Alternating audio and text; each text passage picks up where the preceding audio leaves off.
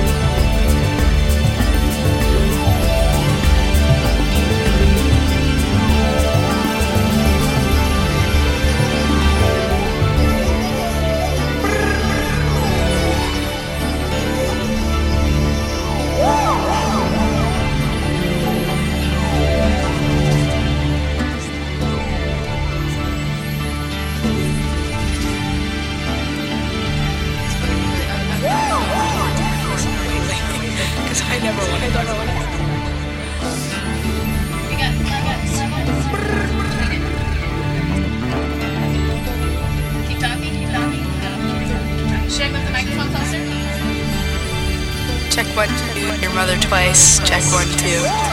Check one, two.